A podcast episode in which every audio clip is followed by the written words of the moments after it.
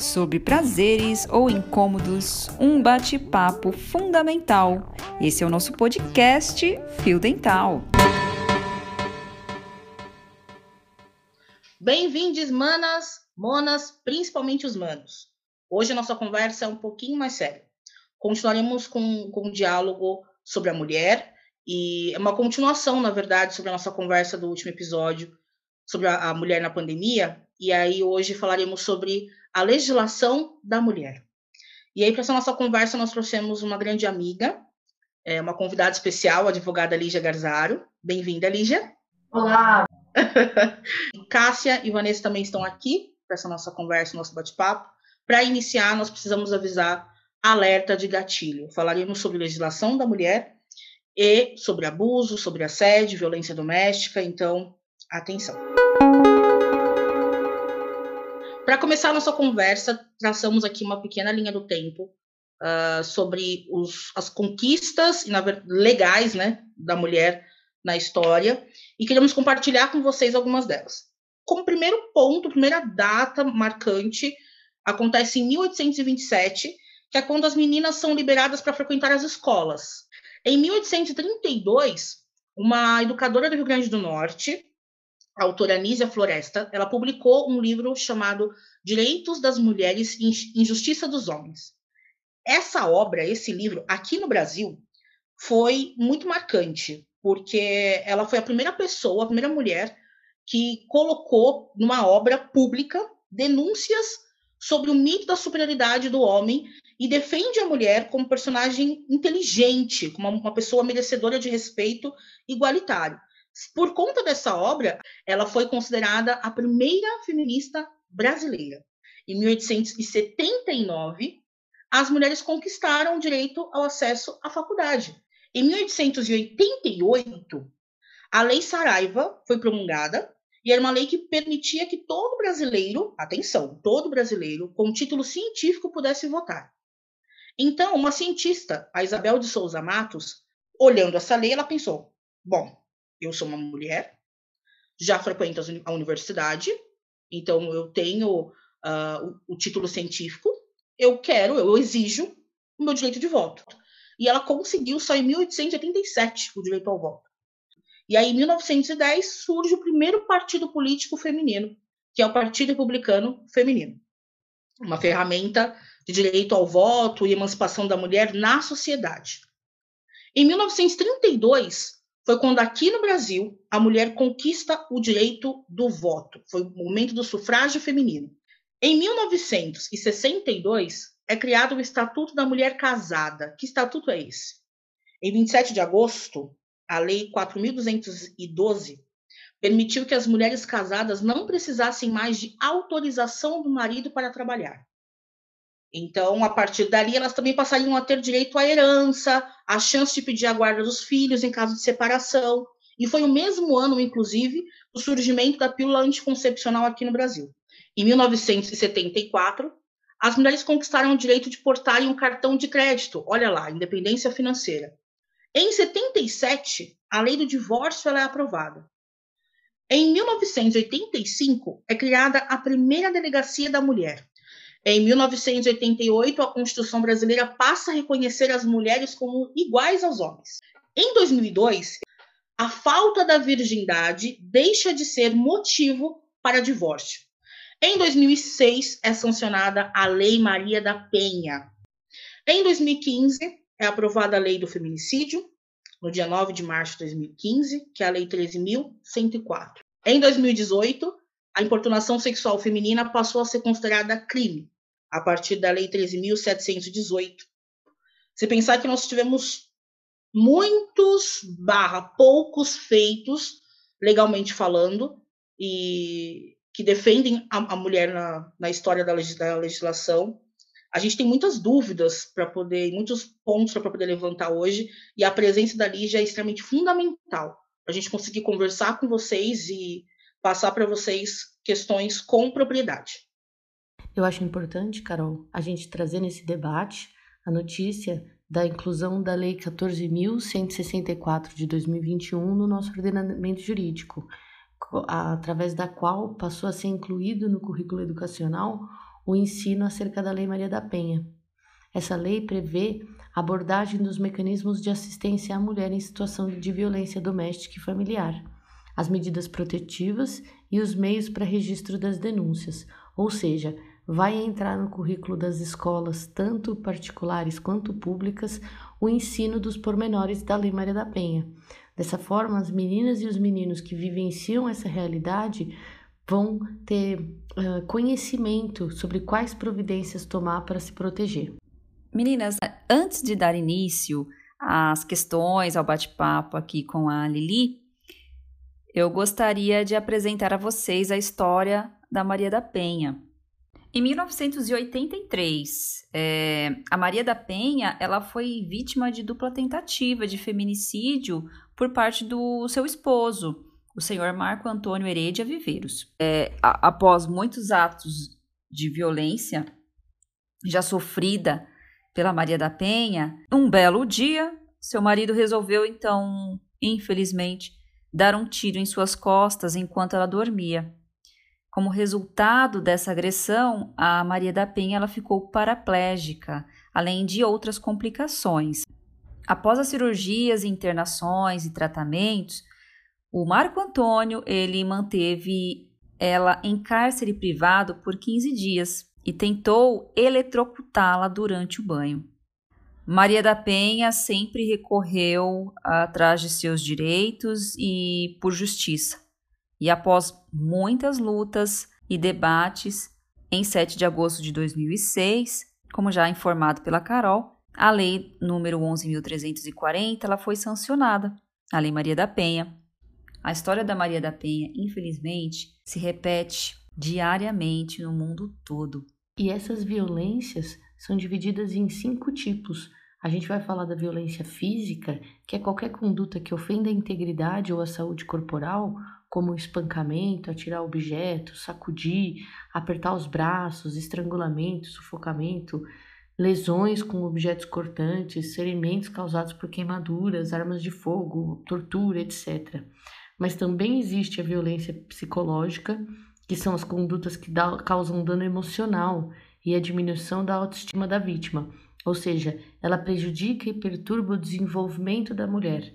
São insultos, humilhação, ameaças, isolamento, como proibir de estudar, proibir de viajar, proibir de falar com amigos ou com parentes, a violência constante, perseguição contumaz, chantagem, exploração, limitação do direito de ir e vir, a ridicularização, tirar a liberdade de crença, distorcer e omitir fatos para deixar a mulher em dúvida sobre a sua memória e sua sanidade, que é o hoje em dia conhecido como gaslighting, né? A gente tem também a violência moral, que é considerada qualquer conduta que configura calúnia, difamação ou injúria, como acusar a mulher de traição, emitir sem, sem razão, né? Emitir os juízos morais sobre a conduta, fazer críticas mentirosas, expor a vida íntima, rebaixar a mulher por meio de xingamentos que incidem sobre sua índole, desvalorizar a vítima pelo seu modo de se vestir e assim por diante. Tem também a violência sexual, que é qualquer conduta que constranja a mulher a presenciar ou a manter ou participar de uma relação sexual não desejada mediante intimidação, ameaça, coação, uso da força, né? E aí nesse campo a gente vai ter como exemplo o estupro, obrigar a mulher a, cometer atos sexuais que causem desconforto ou repulsa, impedir o uso de métodos contraceptivos, forçar a mulher a abortar, forçar o matrimônio, gravidez, prostituição por meio da coação, chantagem, suborno, manipulação, limitar ou anular o exercício dos direitos sexuais e reprodutivos da mulher. Quer dizer, toda essa gama de comportamentos incluem, estão incluídos dentro dos tipos da violência, né? E por fim, a violência patrimonial, que é entendida como qualquer conduta que configure a retenção, subtração, destruição parcial ou total dos objetos da vítima, como por exemplo rasgar suas roupas, jogar fora suas coisas, os seus instrumentos de trabalho, seus documentos pessoais, bens, valores, é, recursos econômicos de uma forma geral. tá? Incluindo os, os bens que estão des destinados a satisfazer as suas necessidades, como, por exemplo, controlar o dinheiro, deixar de pagar a pensão alimentícia, destruir os documentos como RG, CPF, passaporte, uh, furto, extorsão, estelionato, privação de bens, ou seja, qualquer conduta que cause dano proposital aos objetos da vítima ou dos objetos dos quais ela goste né? Isso daí também entra na, no rol de violências, que seria, no caso, a violência patrimonial, como eu disse agora há pouco. Gente, porque assim, quando a gente olha as leis, que interessante isso, né? Quando a gente tem. Quando a gente vê, escuta as leis, as leis das quais eu não sabia, assim, que eu sei que existe as, é, esse apoio, né? Essas, essas leis pra gente, mas eu não tinha noção. E aí, eu fiquei pensando em todas as histórias minhas, da minha mãe, da minha avó, das amigas, sabe? E, e, encaixando todas essas mulheres em todas essas leis. E é incrível que não tem uma mulher que eu não conheço, que eu conheço que não seria encaixada em alguma lei ali. E aí, aí me vieram essas histórias assim que eu fiquei, nossa, gente, que pesado isso. Essa questão de que de, o homem é casado, então ele, ele acredita que ele é dono do corpo da mulher. E aí, a minha pergunta é, diante de todas as leis que a gente viu, como você, Lili, vocês todas acham que a gente pode trazer um alerta a essas mulheres que estão num ciclo de violência e não conseguem sair? Às vezes elas já sentiram que estão nesse ciclo, mas elas não viram onde elas se enquadram, onde ela pode pedir socorro. É, enfim, é, para a gente dar esse chacoalhão, amiga, você está num ciclo de violência. Então, Van, acho que o principal é que uma mulher numa situação co como essa, ela precisa de muita ajuda psicológica para sair dessa situação, tá? Não é um movimento fácil, até por conta do ciclo da violência. Mas os canais de denúncia existem, depende da própria vítima denunciar ou de alguém que saiba da situação denunciar também, né? Mas muitas mulheres ela não se vislumbra naquela situação. Como você mesmo estava dizendo, à medida que eu fui te listando os tipos de violência que estão previstos na lei, você falou: "Olha, tem um monte de conhecido, não conheço uma mulher que não estive, que de alguma forma não passou por isso na vida" não é? Então, muitas mulheres, elas não se vislumbram numa situação de violência. A pessoa tem que ter o conhecimento, ela tem que saber que a lei da Maria Maria da Penha inclui esses tipos de violência, senão ela não vai se ver dentro daquilo. Né? Mas os canais de denúncia são múltiplos. Tem a delegacia de polícia, a delegacia normal, tem a delegacia da mulher, Disque Denúncia, 190, 180. A gente tem as promotorias de justiça, as defensorias públicas. Então, se a mulher aparecer em qualquer um desses órgãos, ela vai ser atendida né? Hoje em dia nós temos os métodos digitais, até por conta da pandemia, é, Uh, foram, foram se multiplicando, porque assim, como na pandemia aumentou muito os casos de violência doméstica, também aumentaram as formas de denunciar essa violência. Então, por exemplo, tem o caso do tirar uma foto com um X vermelho desenhado na mão, muitas vezes com um batom, por exemplo, né? Aquilo significa essa imagem de uma mulher com um X na palma da mão, ela denuncia que essa mulher está passando por uma situação de violência doméstica. Tá? É como se fosse um pedido de socorro, porque às vezes a mulher está numa situação de cárcere privado, ou ela não consegue sair da casa, o companheiro tranca ela dentro do, da, da casa, do apartamento, enfim, e ela não consegue sair para pedir socorro, impede ela de falar com os familiares. Então a pessoa é, fica ali refém, fica em cárcere mesmo, como se estivesse sequestrada. E, e as formas que as mulheres se valem para pedir socorro são as mais diversas possíveis, né? Elas vão mesmo da criatividade humana no, no momento da fuga. Então a gente tem, uh, por exemplo, é, relatos de uma moça que entrou na farmácia e entregou para o farmacêutico um papel como se fosse a receita médica, e lá na, no meio dos, da, dos papéis tinha um pedido de socorro. Alguns meses atrás chegou nos noticiários de uma mulher que é, ligou para a delegacia, sabendo né, que era a delegacia, ela liga e começa a pedir uma pizza. E o, o guarda Na hora ele fala: Senhora, isso não é uma pizzaria, você tá falando com a delegacia. E ela fala: Eu sei. E ela continua: ah, é meia pepperoni, meia, sei lá, entendeu? E isso, graças a Deus, na hora o, o, policial teve essa sacada, ele percebeu que se tratava de uma denúncia e falou: tá bom, a viatura tá indo até aí. Inclusive, nesse caso específico, quando chegou, o, o, o agressor estava na porta da casa esperando o motoboy chegar com a pizza. E quando ele viu chegar a viatura, ele fugiu, tá? Mas é, foi por conta da criatividade dela de, de dar um jeito de pedir socorro e do policial perceber que aquilo não se tratava de repente de um trote né? A gente teve também há pouco tempo atrás o caso de uma cozinheira que escreveu no guardanapo de uma das pessoas que, que para qual a comida ia, pedindo socorro, falando que o chefe dela estava tentando drogá-la, que a intenção disso era a, um estupro de repente, um assédio, né? Então, as formas de pedir socorro são as mais diversas possíveis. Agora, os canais de denúncia foi esses que eu listei agora há pouco tá? Mas é importante a gente lembrar que se você sabe que tem uma mulher passando por uma situação dessa, denuncie, porque a denúncia também pode partir de alguém que tem conhecimento do caso, tá? Porque a polícia, claro, vai acabar indo investigar.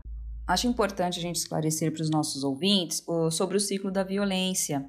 Ele se apresenta basicamente é, em três fases principais. É, ele funciona assim: primeiramente, quando você conhece o seu parceiro, ele é muito romântico, acolhedor, uh, muito carinhoso. Em pouco tempo, ele começa a se mostrar irritado assim, por coisas insignificantes, chegando a ter acessos de raiva. Ele humilha a vítima, ele faz ameaças, ele destrói objetos, enfim. A segunda fase é o ato de violência. É, corresponde à fase da explosão do agressor. Ou seja, passou ali dos limites e aí leva-se ao ato violento. Aqui a tensão acumulada lá na fase 1, ela se materializa. Nesse momento, muitas das vítimas tentam buscar ajuda, denunciar, se esconder na casa de amigos, de parentes, pedir a separação, é, o que for possível aí no meio dessa uh, tempestade. Na fase 3 é o arrependimento e o comportamento carinhoso. E esta fase se caracteriza pelo arrependimento do agressor, que ele se torna amável para conseguir reconciliar com a vítima. É aquela fase que está tudo lindo, está tudo maravilhoso, ele diz que vai mudar, e aí por um período fica aquela calmaria. E a vítima, muitas vezes, quer que este relacionamento dê certo. E ela acredita que ele vai mudar. E ele muda por um tempo, por um período, mas é apenas por um período. Depois é um ciclo, porque aí depois volta-se a fase 1 novamente, depois volta-se os atos de violência, depois vem a calmaria e assim por diante. Então, por isso que muitas mulheres têm essa grande dificuldade de sair desse ciclo. Pensando por, essa, por esse viés, por esse olhar, Lígia, qual é a diferença entre homicídio e feminicídio? O homicídio ele está previsto no Código Penal, lá no artigo 121, e ele é bem tácito, matar alguém. Então, o fato de você ter matado alguém faz com que você responda pelo crime de homicídio. Ponto.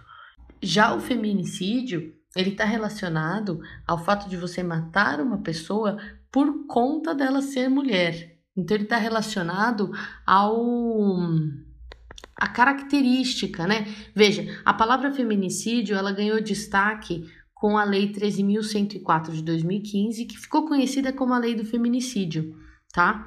Ele criminaliza o assassinato de mulheres cometidos em razão do gênero, ou seja, a vítima é morta por ser mulher.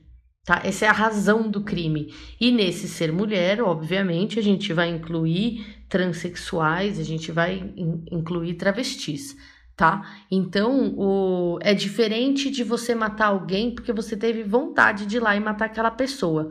O que direcionou a o que conduziu a sua vontade é o fato dela ser mulher. Então ele está muito mais próximo da, da ideia de um crime de ódio do que simplesmente um crime de, de homicídio. Ele está relacionado ao ódio ao gênero feminino. Isso eu entendi aqui. Teste. Quando a gente fala então de homicídio, é, é a morte de alguém.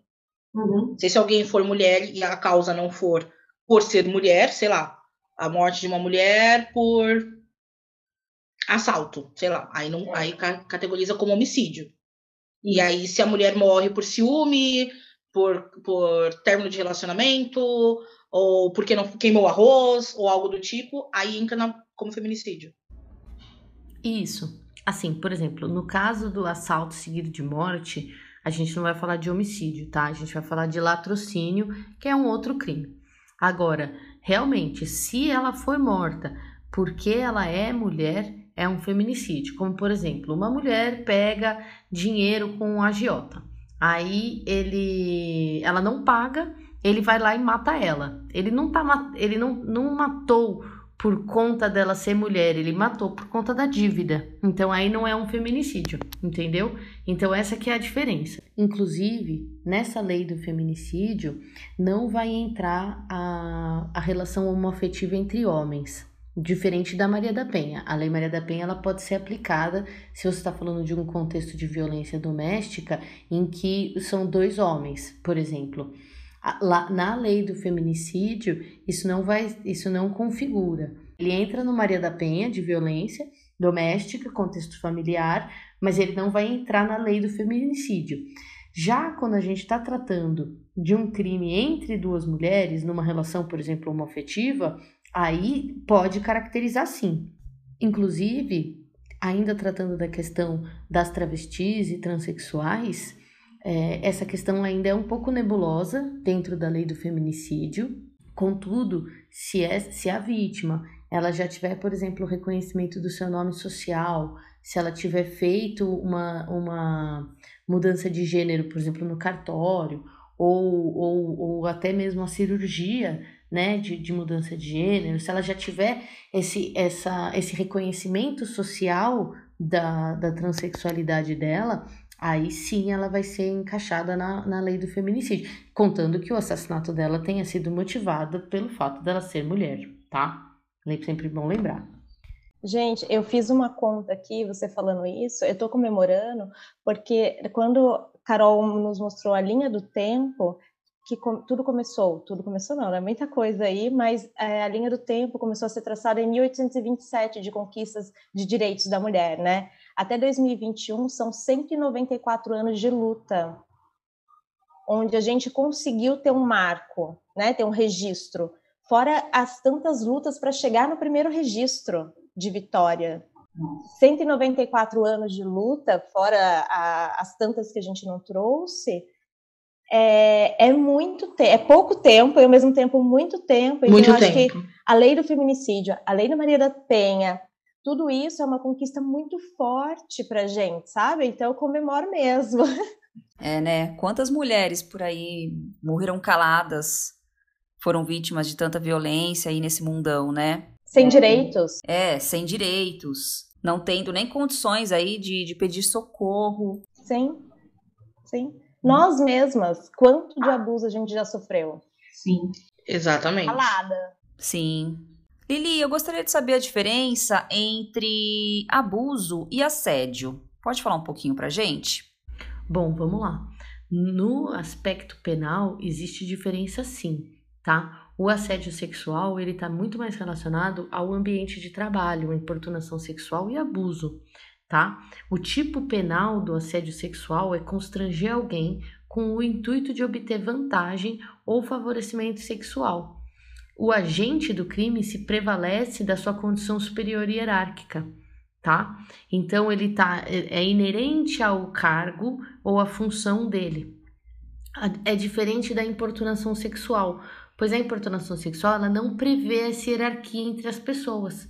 Ela se caracteriza por qualquer ato libidinoso que não tenha o consentimento da outra parte.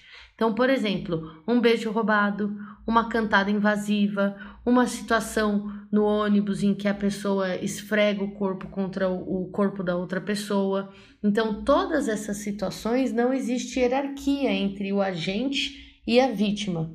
né? Elas são tratadas como importunação sexual. Já o assédio sexual, ele prevê uma situação de hierarquia. Ele prevê que seja um, um, uma situação de, de ambiente de trabalho, de corporativo, em que você é obrigada, não obrigada, mas assim, você se, é constrangida a aceitar aquela cantada, por assim dizer, porque ela veio do seu chefe. Para citar um exemplo de importunação sexual, a gente vai falar do caso da Isa Pena, que ela teve lá o seio apalpado por um colega, né? Eles não tinham relação hierárquica entre eles, ele não era o chefe dela. Então, a, aquela situação que acabou sendo gravada e etc, trata-se de uma importunação sexual tá? Que é totalmente diferente do caso do, do presidente lá da CBF, o Caboclo, que fez perguntas altamente indiscretas para a funcionária dele. Então, como existia essa relação hierárquica entre ele e a funcionária, aí passou a ser um assédio sexual. O termo abuso que você trouxe, ele é utilizado quando a vítima é criança ou adolescente, tá? Então a gente vai estar tá falando de vulneráveis. E aí, na situação do vulnerável, o termo abuso é utilizado. É, eu havia lido uma vez que é, o estupro necessariamente precisa ter uma penetração, precisa ter algo mais íntimo. Não sei se isso é real ou não. Não, não, não é real, tá? É, pela própria leitura do artigo, você consegue pegar isso, porque veja, constranger alguém, está no artigo 213 do Código Penal constranger alguém, mediante violência ou grave ameaça, a ter conjunção carnal ou praticar ou permitir que com ele se pratique outro ato libidinoso, tá? Nesse caso, então, o cara forçar um ato sexual, não necessariamente a conjunção carnal, né? Mas ele forçar um ato libidinoso já pode configurar dentro do estupro. Antigamente existia essa diferenciação, sim, tá? Mas isso mudou no ano de 2009. Isso foi alterado pela Lei 12.015, que fez com que deixasse de existir essa característica de ser só por conjunção carnal, tá? Então, o estupro passou a ser também entendido por um ato libidinoso contra a sua vontade. No caso do André Camargo de Aranha, ele acabou sendo condenado por estupro culposo, o que é um absurdo, assim, se você for olhar pela legislação, porque ele é um crime que já pressupõe o dolo, né? A característica da culpa não, não tinha como existir. Contudo, o que o juiz quis dizer ali para tentar livrar ele foi assim, que ele não sabia que ela tinha sido drogada. Ela foi drogada de repente por outra pessoa e ele então ele não sabia que ela não tinha a condição de consentir, porque não foi ele a pessoa quem a drogou, entendeu? Então foi assim que o juiz é, moldou a sentença dele para determinar que havia sido um estupro culposo. Nossa, né? Mas é impressionante, né? Eles nunca têm condição de saber o que está acontecendo, né? Mesmo que a pessoa esteja inconsciente, eles acham ainda que a pessoa, a mulher tá afim. É impressionante, né? Nossa, poxa, tadinho, né? É, Lígia, eu queria fazer uma, uma pergunta. É, eu acho que poucas pessoas têm consciência disso, mas acho que é importante a gente falar. Existe a questão do estupro dentro dos, dos casamentos, né? Quando a mulher ela não está afim de praticar o ato sexual, e o marido força, mesmo alcoolizado ou não, ele força ali que a mulher tenha relações com ele e ela sente a obrigação de fazer aquilo. Então a gente tem vários tipos de, de situações do estupro dentro do, do relacionamento, do casamento, do namoro. E muitas mulheres acreditam que não, isso não, não, não é estupro, não dá para ser classificado como estupro, porque eu sou casada com ele. Então, diante de Deus, diante da lei, ele tem o direito sobre o meu corpo, né? E acho que a gente precisa falar sobre isso. Mas, Li, como é que uma mulher, por exemplo, casada, pode fazer esse tipo de denúncia? Porque eu acredito que seja difícil você quebrar essa ideia de que, ah, só porque eu sou casada, eu tenho que fazer. Então, Carol, esse debate justamente é tão importante porque muitas vezes as próprias mulheres não conhecem os meandros da lei que, que foi feita para protegê-las, né? Inclusive, é importante lembrar que o próprio artigo do, do estupro, ele não diz em momento algum do texto que a condição do casamento exclui a tipicidade do crime. Né? Então, assim, a estar casada perante a lei dos homens ou a lei de Deus não faz diferença alguma para, para a descrição do artigo no Código Penal. Então, é estupro, tá? É estupro igual se tivesse sido com uma pessoa que você não conhece e pegou na rua, tá? Ele não deixa de ser configurado como estupro porque ele aconteceu dentro de uma relação, e a mulher, nesse caso, ela pode se valer dos mesmos canais de denúncia que a gente estava falando lá atrás da Maria da Penha. Sim, e nessa, nessa pandemia ainda, quantas mulheres estão presas em casa, encarceradas com seus respectivos cônjuges, e, e estão sofrendo todo tipo de violência, todo tipo de assédio, e, e não conseguem falar, né? Nem tem consciência de que isso é um assédio. O que acontece é que muitas vezes, quando o crime acontece nessa no, na condição da relação é, conjugal, então a pessoa não vai ter elementos de prova. Então, por exemplo, foi dentro de casa, não teve violência de. não quebrou coisa, não deixou ela com uma mancha roxa no rosto, né? Então, assim, os elementos de prova acabam ficando mais prejudicados. Contudo, no direito penal, a gente tem um mecanismo que é quando você não tem elementos de prova, você tem só a palavra da vítima e a palavra do acusado, essa palavra da vítima, ela ganha um peso maior, tá? É como se fosse uma prova relativa tá? Ela tem uma é uma denúncia que tem um peso maior, você não tem os elementos de prova, mas não é porque você não tem elementos de prova que ela vai ser automaticamente desclassificada. Nesse caso, os elementos de prova, os meios de prova, né, são a denúncia da própria vítima, o exame de corpo de delito, testemunhas. Então, se você não tem esses outros elementos, que sejam as testemunhas e o exame de corpo de delito, a denúncia da vítima acaba tendo uma valoração maior na hora de, de, de se avaliar esse crime. A violência doméstica é tão perigosa, ela é tão, ela é tão grave, porque ela é muito difícil de ser vista, porque você está manipulada. Mulheres, na sua cidade provavelmente tenha, se não tiver, procure a cidade do lado. As prefeituras, algumas organizações hoje têm casas que recebem você e o seu filho, ou os seus filhos caso você precise. Caso não dê jeito e você precisa fugir desse lugar, tome essa coragem, você não está sozinha. Tome a coragem, faça o movimento, você é capaz de construir sua própria vida sem um cara. Ele não é seu suporte, ele nunca foi. Existiu uma vida antes dele. Então, se essa vida existiu antes dele, ela é capaz de continuar sem ele. Então, saia, procure ajuda de parentes, amigos, de casas da prefeitura. Grite ajuda. Alguém, sempre tem alguém perto, pronto para dar a mão. Muito obrigada, Lígia, por ter aceitado o nosso convite. Ah, obrigada a vocês por esse espaço ótimo. E justiça para todas. E finalizamos mais um episódio incrível do meu, do seu, do nosso fio dental. Compartilhe aí com as suas manas, com as monas, principalmente com os manos. Estamos juntas aqui na sororidade e justiça para todas. Um beijão e até o próximo episódio.